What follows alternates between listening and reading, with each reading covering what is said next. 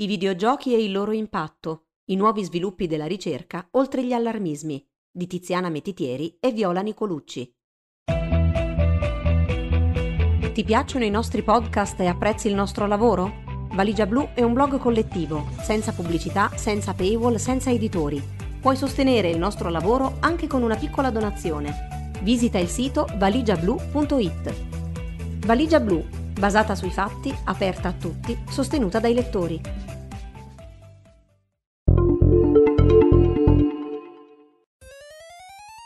Le devianze comportamentali e gli atti autolesivi nei più giovani sono ancora sistematicamente attribuiti da molti media alle nuove tecnologie, siano essi smartphone, social o videogiochi. Eppure, a convalidare questo nesso, non si rintracciano né prove fattuali nei singoli episodi coperti da una cronaca spesso sensazionalistica, né solide evidenze scientifiche. Cosa diremmo se oggi sentissimo proclamare che l'aumento della violenza giovanile va di pari passo con l'aumento della distribuzione dei fumetti? Non esiteremmo ad urlare al ridicolo, dal momento che i fumetti fanno ormai parte della nostra cultura, sono una diffusa modalità di acquisizione di conoscenze, una forma d'arte e di comunicazione, e su di essi e sui loro personaggi sono state costruite industrie editoriali e cinematografiche. Tuttavia, neppure per i fumetti la vita è stata facile al loro esordio, proprio come accade per i videogiochi e altri prodotti digitali. Tra gli anni 1940 e 1950 ci furono vere e proprie crociate contro i fumetti da parte di educatori, religiosi, intellettuali, clinici e ricercatori, contro i rischi di violenza, perversione e dipendenza di passaggio verso altre droghe. Tutti i bambini tossicodipendenti e tutti i bambini coinvolti nel traffico di stupefacenti con i quali abbiamo avuto contatti erano lettori incalliti di fumetti. Le due frasi furono scritte dallo psichiatra Friedrich Wertham, che fu tra i più agguerriti antifumetti ed era ossessionato dalle perversioni di Superman, Batman e Wonder Woman. Con il simposio sulla psicopatologia dei fumetti nel 1948, di cui fu promotore, e il libro La seduzione dell'innocente del 1954, condizionò il dibattito pubblico e contribuì a promuovere legislazioni restrittive sulla vendita dei fumetti e dichiarazioni allarmistiche da parte di organizzazioni di genitori, insegnanti e di tutela dei minorenni. Appare paradossale che oggi si reclamino le stesse restrizioni per i telefonini, facendo proprio il confronto con i fumetti ritenuti meno dannosi. Ci si può chiedere su quali dati basò le proprie tesi Wortham, che era un clinico, uno psichiatra che seguiva centinaia di persone di ogni età presso la sua clinica assieme ai suoi collaboratori. Un'analisi dei suoi documenti, condotta dalla storica dei fumetti Carol Tilley nel 2012, ha rivelato in modo dettagliato che il libro di Wortham si basa su distorsioni, falsificazioni e alterazioni di informazioni cliniche e di dati che non erano passate inosservate ad alcuni dei suoi colleghi e colleghe dell'epoca. Wortham eluse le perplessità e le richieste di chiarimenti, trincerandosi nella riservatezza dei documenti clinici. Per Tilley, Wortham cercò di spostare la responsabilità per i disturbi comportamentali e altre patologie dei giovani dal più ampio contesto sociale, culturale e fisico della vita di questi bambini al passatempo ricreativo della lettura di fumetti. Quello che il caso Wortham ci insegna è dunque che dietro gli allarmi ingiustificati per l'impatto sulle menti giovanili dei nuovi prodotti di ogni epoca si celano, assieme alle false prove frettolosamente confezionate, i tentativi di spostare l'attenzione dalla società all'individuo per interpretare i fenomeni psicologici e sociali complessi propri di un'epoca. Quali che siano le motivazioni, dal prestigio personale ai conflitti di interesse, le cattive pratiche per la dimostrazione degli effetti negativi delle nuove tecnologie continuano a perpetrarsi. le cattive pratiche nella ricerca sui videogiochi. Alcuni settori di ricerca, come quelli interessati al rapporto tra videogiochi e violenza, sono risultati particolarmente vulnerabili alla manipolazione di dati e informazioni. Sono ormai noti i gruppi che si sono maggiormente accaniti nell'associare i videogiochi a comportamenti violenti o autolesivi. Nel 2012 Jodie Whittaker pubblicò con Brad Bushman uno studio in cui si sosteneva che i videogiochi violenti insegnassero ad usare le armi. Una coppia di ricercatori nel campo dei videogiochi e delle metodologie di ricerca, Molt Elson e Patrick Markey, notò irregolarità nelle analisi statistiche dei risultati e le segnalò. Lo studio venne ritirato e a Whitaker fu revocato il dottorato. L'Università di Brad J. Bushman, la Ohio State University, mise allora sotto inchiesta Elson e Markey accusandoli di essersi impossessati dei dati della ricerca in modo improprio. I due ricercatori vennero poi riconosciuti non colpevoli, ma le ritorsioni subite per aver segnalato scorrettezze in ambito accademico li lasciarono con un profondo senso di amarezza. Bashman, docente di comunicazione, ha alle spalle una storia di studi su videogiochi e violenza. Nel marzo 2020, assieme al suo gruppo, ha preregistrato uno studio sugli stereotipi, in cui l'ipotesi è che giocare a videogiochi violenti nei panni di un avatar con tratti arabi musulmani, che gli stereotipi associano a terroristi, possa sollecitare più aggressività nel gioco rispetto alla stessa esperienza nei panni di un personaggio bianco. Alla comunità scientifica non è sfuggito però che l'autore abbia pubblicato a posteriori un appendice in cui dichiara che la pandemia da Covid-19 non consente di proseguire la ricerca di persona. Per questo motivo, i ricercatori analizzeranno i dati preliminari su soli 174 dei 384 soggetti preventivati Qualora i risultati supportassero le ipotesi della ricerca, allora questa sarà pubblicata. Se invece le ipotesi non fossero supportate dai dati, la ricerca verrà interrotta definitivamente. Si tratterebbe di una scelta non trasparente, cioè nel caso i risultati non dimostrassero che nei videogiochi violenti avere un avatar arabo renda più aggressivi rispetto ad un avatar bianco, quei dati non arriverebbero mai alla comunità scientifica e attraverso i media al pubblico. Quando risultati scientifici che non soddisfano le ipotesi dei ricercatori non vengono pubblicati per scelta dei medesimi o delle riviste scientifiche, ne soffre la rappresentazione della realtà, che diventa parziale. Pashman ha una lunga lista di articoli problematici, come si può rintracciare in una ricerca su Retraction Watch, alcuni dei quali sono già stati ritirati dalle riviste in cui erano stati pubblicati per evidenti errori metodologici. Nel 2020 Mohamed Mamoun e colleghi, guidati da Mark Griffith, un professore di psicologia particolarmente prolifico negli studi sulle dipendenze, hanno pubblicato un articolo in cui presentano tre casi di suicidio avvenuti in Pakistan.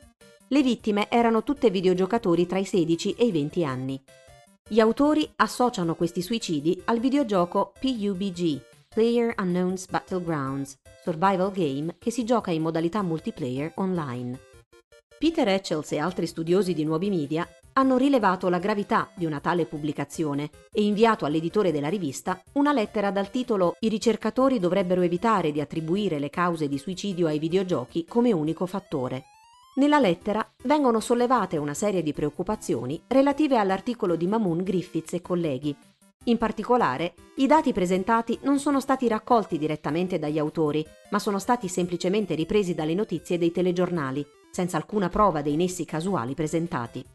Inoltre, sono presenti violazioni etiche nella descrizione del suicidio, ad esempio sono forniti dettagli specifici. L'articolo manca anche di rigore scientifico. Casi di cronaca vengono presentati come fossero casi clinici, confondendo i lettori. Con questi presupposti, quale può essere il valore aggiunto dello studio di Mamun e colleghi al nesso tra videogiochi e suicidio, allo stesso modo, le notizie su temi delicati come il suicidio, quando vengono pubblicate dalla stampa generalista senza tenere in considerazione linee guida ed etica, possono avere conseguenze sul pubblico. Se poi quelle stesse notizie, trattate con inappropriata superficialità, diventano l'oggetto di pubblicazioni scientifiche, il circolo vizioso del panico morale si autoalimenta. I nuovi sviluppi della ricerca sui videogiochi. Se mettiamo da parte il rumore degli allarmismi, la ricerca su come i videogiochi possano avere un impatto sulla salute è ancora agli inizi. Si tratta di un tema complesso che deve tener conto di molteplici fattori individuali, contestuali e tecnici, nonché di tempi lunghi di verifica e analisi. L'aspetto più intrigante e promettente è l'interazione tra ricercatori e sviluppatori, in modo da adattare le specificità di un videogioco a determinati tipi di pubblico e a obiettivi definiti. Bisogna essere altrettanto cauti con le promesse che videogiochi generici migliorino l'attenzione, la memoria e i disturbi di lettura. Anche queste promesse, come gli allarmi, si basano su studi poco affidabili nel metodo. Senz'altro i videogiochi rappresentano un mezzo di comunicazione che aiuta genitori e insegnanti preparati a mantenere relazioni con figli, alunni e studenti anche in situazioni di crisi e che può diventare per psicoterapeuti specialisti un ulteriore strumento di identificazione delle cause sottostanti un disagio, che si può manifestare con il ritiro sulla propria console e la trascuratezza di altre attività quotidiane. Per comprendere meglio gli effetti dei videogiochi sui giocatori, Johannes e colleghi hanno recentemente pubblicato un corposo studio che ha analizzato i dati sul comportamento di gioco di un campione di videogiocatori giovani adulti. La novità di questo studio è che non si basa soltanto sui giudizi soggettivi, come quasi tutta la ricerca nel settore, ma ha ottenuto i dati di telemetria dei videogiocatori, in forma anonima, direttamente da due case di produzione, Electronic Arts e Nintendo of America.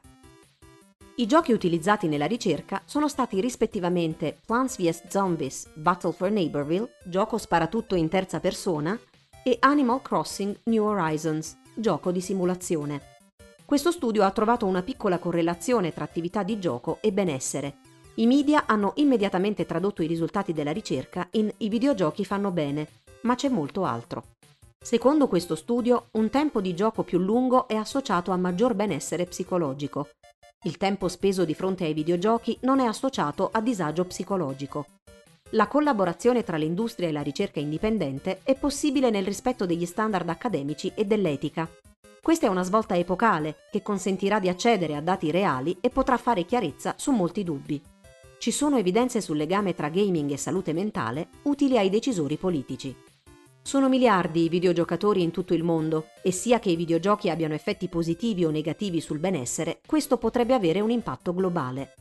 L'uso eccessivo di videogames è stato considerato uno dei criteri principali della definizione della dipendenza da videogiochi, che non ha una caratterizzazione clinica.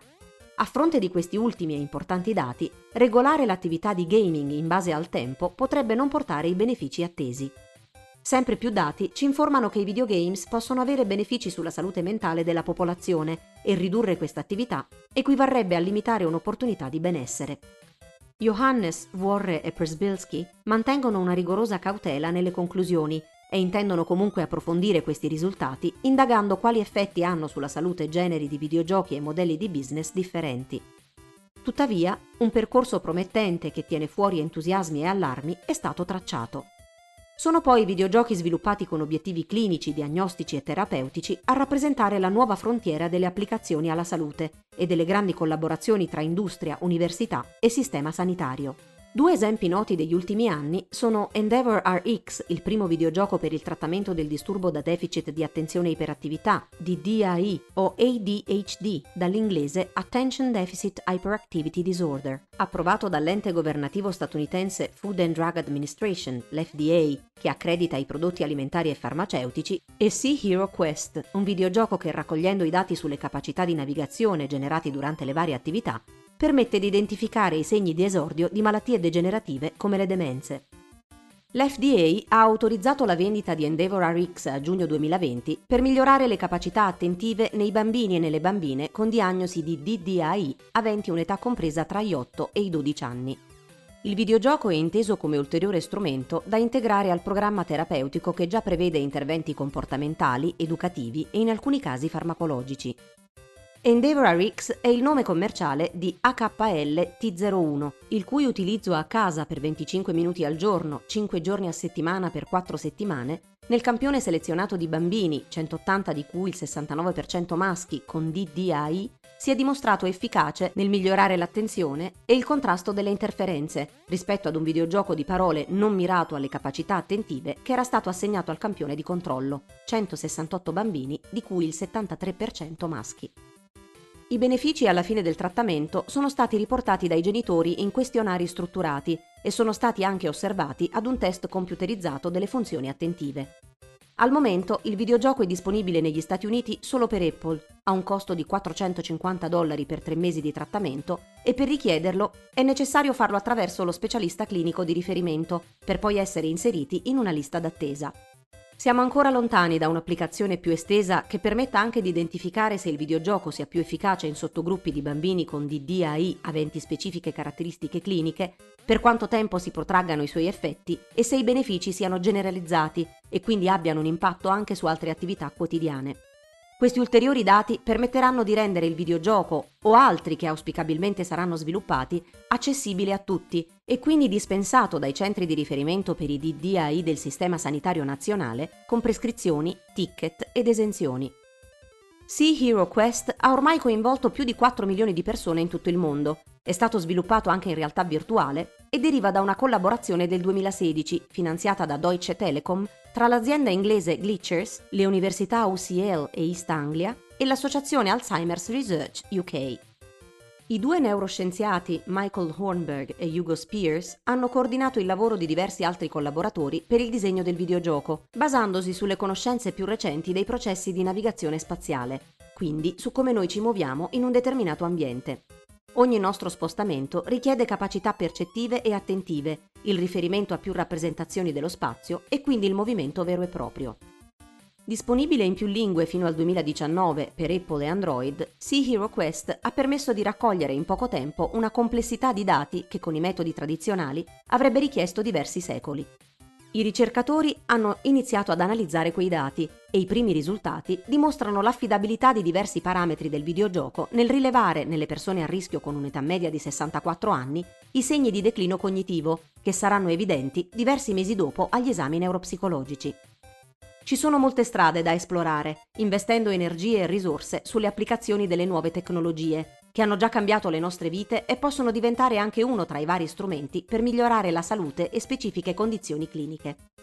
L'importante è che si continui a fare ricerca anche dopo che il rumore dell'allarmismo sarà estinto, come invece è già accaduto in passato per i fumetti, la televisione e così via. Rendere accessibili a tutte le persone i videogiochi e i dispositivi resta una priorità se non si vuole continuare ad escludere sistematicamente una consistente quota di popolazione dalle possibili opportunità.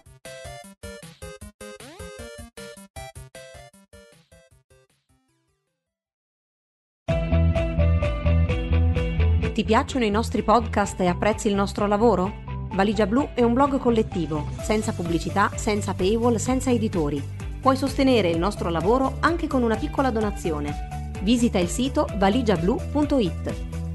Valigia Blu, basata sui fatti, aperta a tutti, sostenuta dai lettori.